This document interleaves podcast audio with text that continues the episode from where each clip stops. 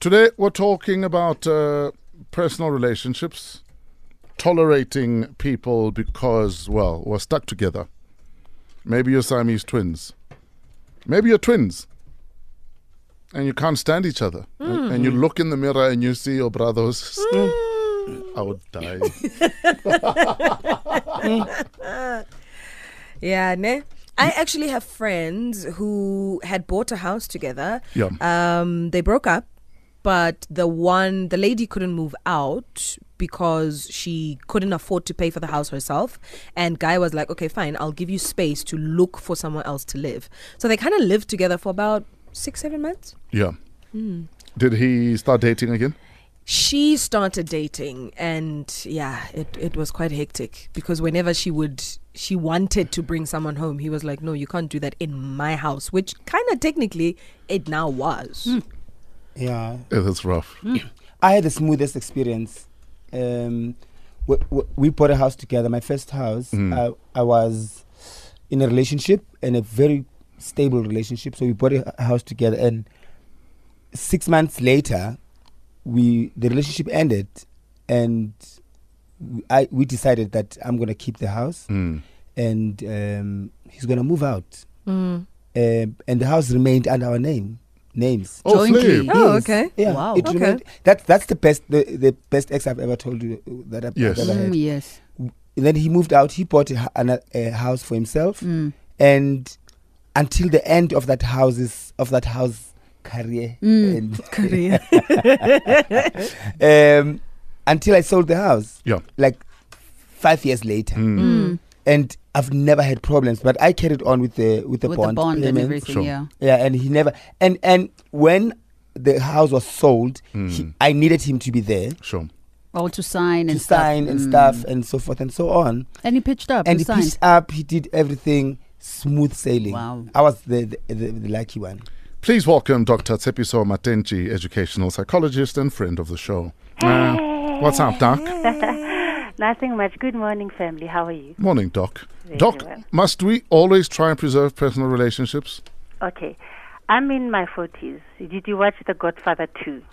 When Don Corleone says, keep your enemy, your friends close, but keep your enemies closer. Mm. And for me, that epitomizes why you keep certain people in your life, even though you don't like them anymore. Mm. And you understand a couple of things that says, even though the relationship has soured now, the personal, more uh, significant part of the relationship that meant to you is, is, is has soured. There's a mm-hmm. bigger picture that you need to keep in mind. Whether it's baby mama, whether it's a colleague, whether it is your boss, whether it's a friend, like uh, what Sumiz is saying, that you still had a deal, a goal that you were working towards, and now you need to tolerate this person in your life. So then you understand that I actually need to keep this person closer, but I don't have to like them. So yes, you do need to do that. Tolerance is one of the life skills that you need to be able to endure difficulty in a relationship. Is it true, though, that more often than not, we make more of an effort if we need that person? I'll give you an mm-hmm. example. Um, broke up with my baby mama when our daughter was one, for instance. Uh, you know, we, if we didn't have a child, we wouldn't get along to mm. this day. Mm. But because we had a child, we made it work. Mm. But I have a colleague, for instance, at work here that I think is a witch that I can't stand, that we don't even greet each other, and it's no skin off my back because they do nothing for me. So is it true that we make more of an effort if you need that person one way or another?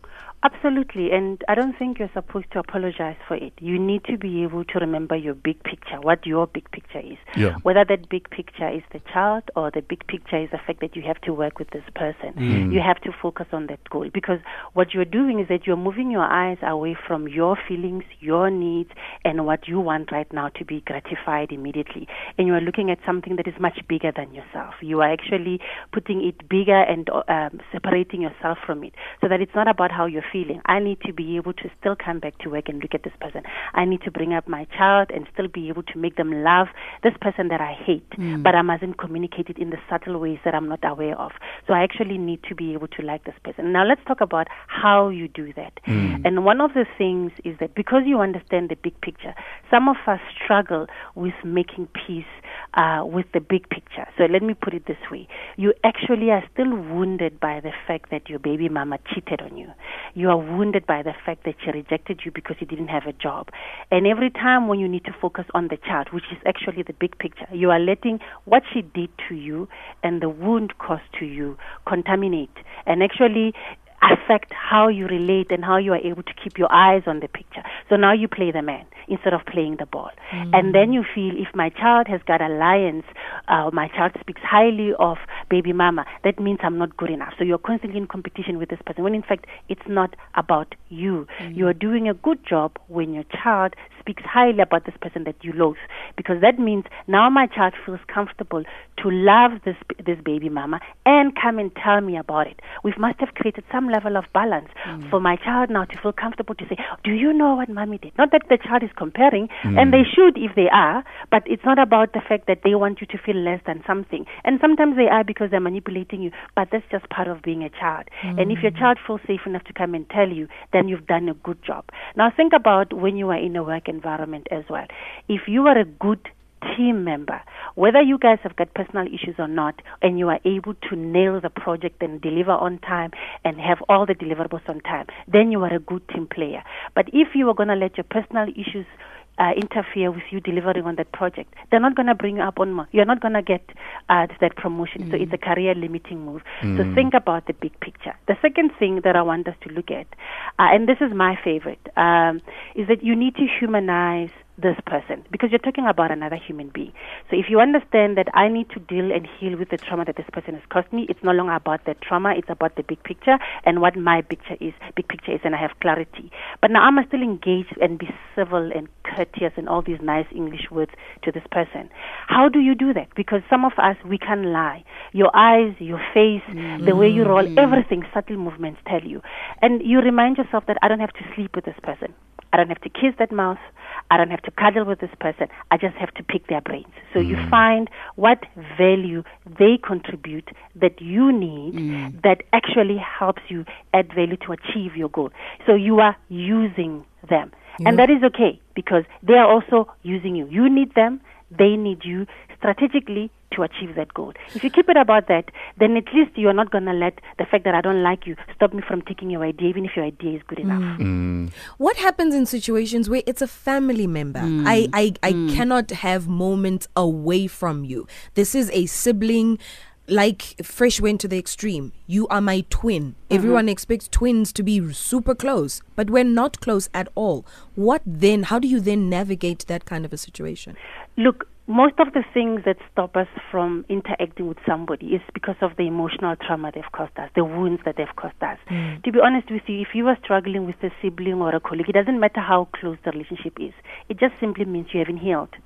Because nobody is perfect, including yourself. Hmm. If you start from that premise, then you know that when you are struggling to look beyond the other person's mistakes and, and limitations, is because you haven't healed. And by the way, just because you haven't healed doesn't mean that the rest of the world must wait for you for you to do the healing. It mm. literally means go ahead and do the ta- go and do the homework.